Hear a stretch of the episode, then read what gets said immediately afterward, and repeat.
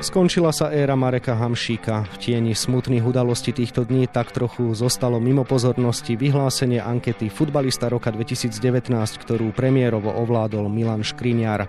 Obranca Interu Miláno zosadil z trónu spomínaného Hamšíka, víťaza posledných šiestich rokov. O tom najmä bude dnešný podcast Denika Šport a športovej časti Aktualit Šport.sk, ktorý pripravil Vlado Pančík. Prvý Milan Škriňar, druhý Martin Dubravka, až tretí Marek Hamšík. To sú traja najlepší futbalisti Slovenska za uplynulý rok. Či je ich postavenie na čele zaslúžené, sa budem dnes rozprávať s redaktorom denníka Šport Mirom Hašanom. Miro, vitaj v podcastovom štúdiu Šport.sk. Ahoj. Na úvod teda jednoduchá otázka. Bol už čas na zmenu? Samozrejme, že bol. Marek Hamšík to sám už predikoval, že je čas na to, aby mladší po ňom prebrali štafetu a tak sa aj stalo. Akurát Dubravka nie je až o toľko mladší, ale samozrejme on skôr mal na mysli generáciu okolo Milana Škriňára a Stana Lobotku. Prečo podľa teba prišla výmena na čele poradia zrovna v roku 2019? Pretože Marek v tejto sezóne, ak to tak dá povedať, odišiel do Číny a predsa len Čínska liga je ďaleko, nie je taká sledovaná, nie je taká kvalitná, jeho spoluhráči neboli takí kvalitní. Jednak trošku zišiel samozrejme z očí a tým aj z mysle, ale aj on stratil výkonnosť svoju futbalovú. Predsa len konkurencia čínskej lige nie je taká veľká, aká bola celý čas, čo bol v Neapole a s Neapolom dosiahol naozaj obrovské úspechy a to už teraz neplatilo. Bohužiaľ pre šíriaci sa koronavírus sa tento rok nekonalo slávnostné vyhlásenie najlepších a tak si laureáti neprevzali trofeje za potlesku publika. Najlepší sa ale aspoň prostredníctvom Facebooku Slovenského futbalového zväzu prihovorili svojim fanúšikom. Nechajme slovo novému kráľovi slovenského futbalu Milanovi Škriňárovi. Samozrejme trošku ma možno aj mrzí, že tento rok sa nemôže konať gala večer ako každý rok, ale je to úplne normálne a úplne rozumné. Toto ocenenie ma veľmi potešilo, som za to naozaj veľmi rád a veľmi vďačný ľuďom, ktorí za mňa hlasovali, ľuďom, ktorí ma podporujú, či už moja rodina, alebo samozrejme vy fanúšikovia. Takže vám ďakujem veľmi pekne. Myslím, že Stanko Lobotka to minulý rok alebo pred dvoma rokmi povedal, že až keď Hamšo odíde do Číny, tak až vtedy môže niekto vyhrať futbalistu roka. Verím, že Hamšo na mňa nebude hnevať. Hovorí druhý v poradí a najlepší podľa hlasovania fanúšikov brankár Martin Dúbravka. Skončí na druhom mieste v ankete futbalista roka je pre mňa mimoriadný športový úspech. Zároveň by som túto chvíľu rád využil na to, aby som poďakoval všetkým tým, ktorí za mňa hlasovali a rád by som pogratuloval Miňovi Škriňarovi k tomu, že túto anketu zaslúžene vyhral. Miro, čo hovoríš na vyjadrenia chlapcov? Milan šťastný, Martin zase spokojný a tak povediac uzrozumený s druhým miestom. Krásne gesto Martina Dubravku, ktorý naozaj je aj priateľ s Milanom, aj mu to praje, aj si uvedomuje, že predsa Škriňar hrá v slávnejšom klube Inter Milano, má v tam ťažšiu pozíciu v zmysle väčšej konkurencie, takže z tohto pohľadu to je správne. A na druhej strane ja sa osobne veľmi teším, že Heco Dubravka vyhral anketu u fanúšikov, pretože on svojou ľudskosťou, tým, aký je, aký je ostal normálny, aký je to fajn chlapec, tak eh, si získal ich sympatie a som rád, že to vyhral. Pódium ale patrí samozrejme najmä víťazom, tak poďme sa venovať Milanovi Škriňárovi. On sám v rozhovore pre náš denník povedal, že rok 2019 z hodov okolností nebol jeho najlepší. Tak čo si ty o tom myslíš? Myslíš? On to sám musí vedieť najlepšie, ale na druhej strane predtým, keď prišiel do Interu Milano, tak e, tá sezóna bola úplne fantastická, lebo on zo začiatku bol ohromným prekvapením, fanúšikovia boli v šoku, samozrejme v milom šoku, ako skvelé Škriňar hral. Nečakali to, možno ani on to sám nečakal, čiže prečil svoje očakávania a z tohto pohľadu bola tá prvá sezóna možno lepšia. V čom je podľa teba výnimočný? Prečo nechal za sebou celú konkurenciu? Môžeme si povedať, že Slovensko nie je futbalová krajina, ale zostali za ním okrem Dubravku a Hamšika aj Lobotka, Kucka. To sú vážni futbalisti. Jednoznačne áno. Milan predsa len hral vo vynikajúcom klube, ktorý druhú časť sezóny, to znamená jeseň, hral o titul, bol dlho prvý, super s Juventusom úplne plece pri pleci a hral Ligu majstrov, veľmi ťažké zápasy a v nich veľmi často potvrdzoval svoju extra výbornú výkonnosť. Poďme sa pozrieť na Milanovú kariéru zo širšia. Pochádza zo Žiaru nad Hronom, už od malička hrával vďaka svojmu talentu a výkonnosti so staršími chlapcami, hoci dnes to z nejako prekvapenie bol vraj veľmi útly. Logicky zaujal scoutov Žiliny, kam sa potom neskôr presunul. Bol práve transfer pod Dubeň taký ten kľúčový faktor jeho úspechu? Bol, určite áno. V Žiline dlhodobo sa vynikajúco robí s mládežou a táto vynikajúca práca zanechala pozitívny dopad aj na Milanovi Škriňárovi. V Žiline je dôležité to, že vedú hráčov k futbalovosti, ku konštruktívnemu prístupu k futbalu, k tomu, aby sa nebáli a toto pre mladých hráčov je veľmi dôležité. V MŠK, konkrétne v seniorskom týme, dostal prvú príležitosť ešte pod holandským trénerom Fransom Adelárom, no všetko nešlo iba hladko, skúsenosti musel zbierať aj na hostovaní v Zlatých Moravciach. Čo mu podľa teba mohol dať angažmán vo Vione? Dal mu skúsenosti. Odohral celý rad zápasov v rade za sebou a to mladému hráčovi veľmi pomôže, pretože väčšinou to tak býva, že mladíci vyskočia, odohrajú 1, 2, 3 dobré zápasy a potom zase prúdko padajú. A to sa stalo Škriňarovi trošku aj v Žiline, kde ho začali prirovnávať k Máriovi Pečalkovi a on bol nadšený z toho, že sa mu dostalo takej cti, no ale potom sa musel porúčať do Zlatých Moraviec, ale tu odohral vlastne celú polsezónu v kuse a tomu strašne pomohlo v jeho ďalšom rozvoji. Pamätám si, ako sa hovorilo, že Milan je neohrabaný, tak čo možno hovoríš na tie slova, ktoré vtedy zaznievali a tieto slova padali na dnešného hráča Interu Milano? Milan trošku pôsobil takým dojmom, ale zároveň on si akoby zo svojej slabiny spravil silnú stránku. Silnú stránku v tom, že nič nedbal na nejakých kritikov, kuvikov a on si od útleho detstva budoval víťaznú mentalitu. Veľmi nerad prehrával a vlastne nejaké prehry alebo nejaké takéto vyjadrenia na jeho adresu ho posúvali ďalej a posilňovali a to potom dokázal zúročiť neskôr. Po návrate z hostovania začal pravidelne hrávať pod trénerom Adrianom Guľom v Žiline, najskôr po boku skúseného Jozefa Piačeka. Bola to pre neho dobrá škola, jednak od trénera Guľu a tiež od ostrielaného spoluhráča? V prvom rade dôležité bolo to, že sa Milan posunul z pozície stredopoliara. On najskôr hrával klasického stredopoliara, potom defenzívneho a posunul sa na post stopera. To bola prvá vec. Druhá vec, samozrejme vždy, keď vedľa mladého hráča hrá skúsený hráč, ktorý už má čo to odkopané, môže mu dať veľa, veľa sa od neho dá odpozorovať, naučiť, vycítiť, aj rozhovormi získať, takže každá takáto skúsenosť je výborná. A skúsenosť s trénerom Gulom bola naozaj výnimočná z toho hľadiska, že jeho prejav, jeho ponímanie futbalu a filozofia boli vyslovene útočné a to Milanovi Škriňárovi pasovalo maximálne. Tréner Gula sa potom v jednom momente rozhodol vytiahnuť talentovaného Denisa Vavra a Žilina nastupovala s mladou stoperskou dvojicou Škriňar, Vavro, čo zase mohlo dať toto obdobie Milanovi. Každé to obdobie je dôležité pre hráča. Tu bol ten starší z dvojice, na ktorom bola väčšia zodpovednosť a on sa začal učiť ako so zodpovednosťou narábať.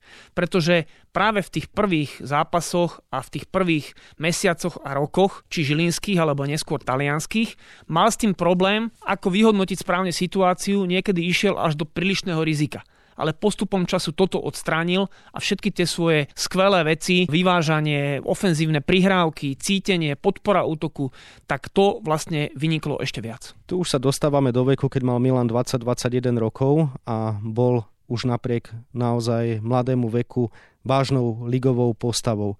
Aké vlastnosti mu dopomohli k tomu, že sa mu to podarilo tak rýchlo? Milan vždy bol veľkou osobnosťou. Trošku túto vlastnosť musíte dostať do vienka, zdediť. Je to genetická záležitosť. A on to jednoducho mal. Dá sa to naučiť, ale potrebujete na to dlhší čas. On to mal v sebe a to mu extrémne pomáhalo v jeho rýchlom progrese, pretože sa stotožnil s ofenzívnou filozofiou mužstva vedeného Adrianom Gulom s tým, že išiel do rizika, nebal sa hrať, naučil sa nebáť hrať a to je pri mladom futbalistovi veľmi, veľmi dôležité. Milan zamieril do Sampdorie Janov za milión eur už ako líder reprezentačnej 21 a osobnosť ligy. Prečo sa potom podľa teba v Taliansku tak ťažko udomácňoval? Bolo to preto, že každému hráčovi, hovorí sa to aspoň vo všeobecnosti, keď prestúpi do zahraničia, do veľkej ligy, trvá minimálne pol roka až rok, kým sa naozaj adaptuje na prostredie, zvykne si na všetky nové veci. V Milanovom prípade bol ešte extrém ten, že tréner Sampdorie je, síce sa hovorilo, že ho chce, ale v skutočnosti Vincenzo Montella nejavil až taký záujem, nepoznal toho hráča dobre a zo začiatku mu ani nedával šancu. Známy je príbeh, keď eh,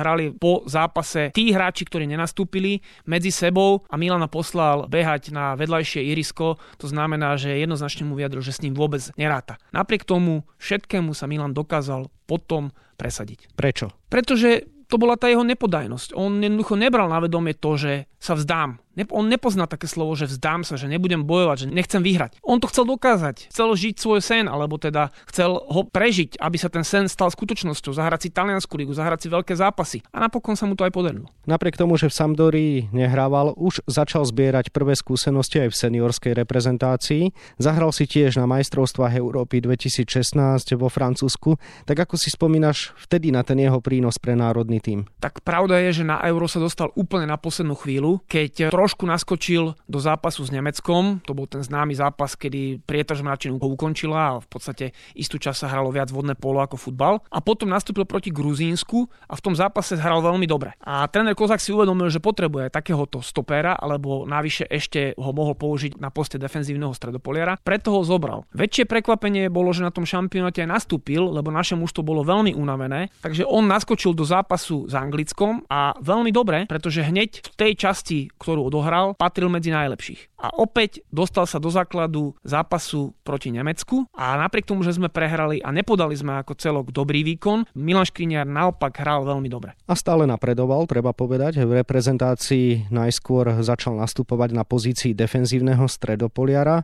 V Janove hrával ako stoper. Hral tak dobre, že ho zameral a napokon aj za 25 miliónov kúpil Inter Milano a napokon aj v reprezentácii začal hrávať úplne pravidelne. Tak čím si vysvetľuješ ten jeho progres v tomto období? Bolo to zmenou trénera v Sampdorii a jednoducho začal naskakovať do série A, hrávať pravidelne a zase zbieral skúsenosti na tejto úrovni, čo bolo extrémne prínosné pre jeho kariéru. A opäť, tréner mu dal dôveru, videl tie jeho silné stránky, ktoré smerom dopredu vynikali a vedel, že je to mladý hráč a preto sa bude postupne zlepšovať v defenzíve, čo sa aj dialo a znamenalo to vlastne posun už do spomínaného Interu Milano. Škriňar sa postupne vypracoval na reprezentačnú oporu, neochvejnú pozíciu má v Interi, kde dokonca nastúpil občas aj s kapitánskou páskou. Čo hovoríš na jeho výkonnosť z posledného obdobia? Milan dozrieva po každej stránke, to je prirodzený proces. Naučil sa oveľa lepšie analyzovať situácie, ukázal, že sa vie poučiť z chýb, ktoré urobil, čo je veľmi dôležité. Stále on ešte patrí k mladším hráčom. Nedá sa povedať, že je mladý, talentovaný, ale patrí k mladším hráčom, preto je aj veľmi zaujímavý, z hľadiska ďalšieho prestupu, lenže na druhej strane on keby ani neprestúpil a ostal v Inter Milano povedzme do konca svojej kariéry, tak to je niečo obrovské. Najlepším vysvedčením pre jeho výkonnosť je to, že si navliekol na rukav kapitánsku pásku. V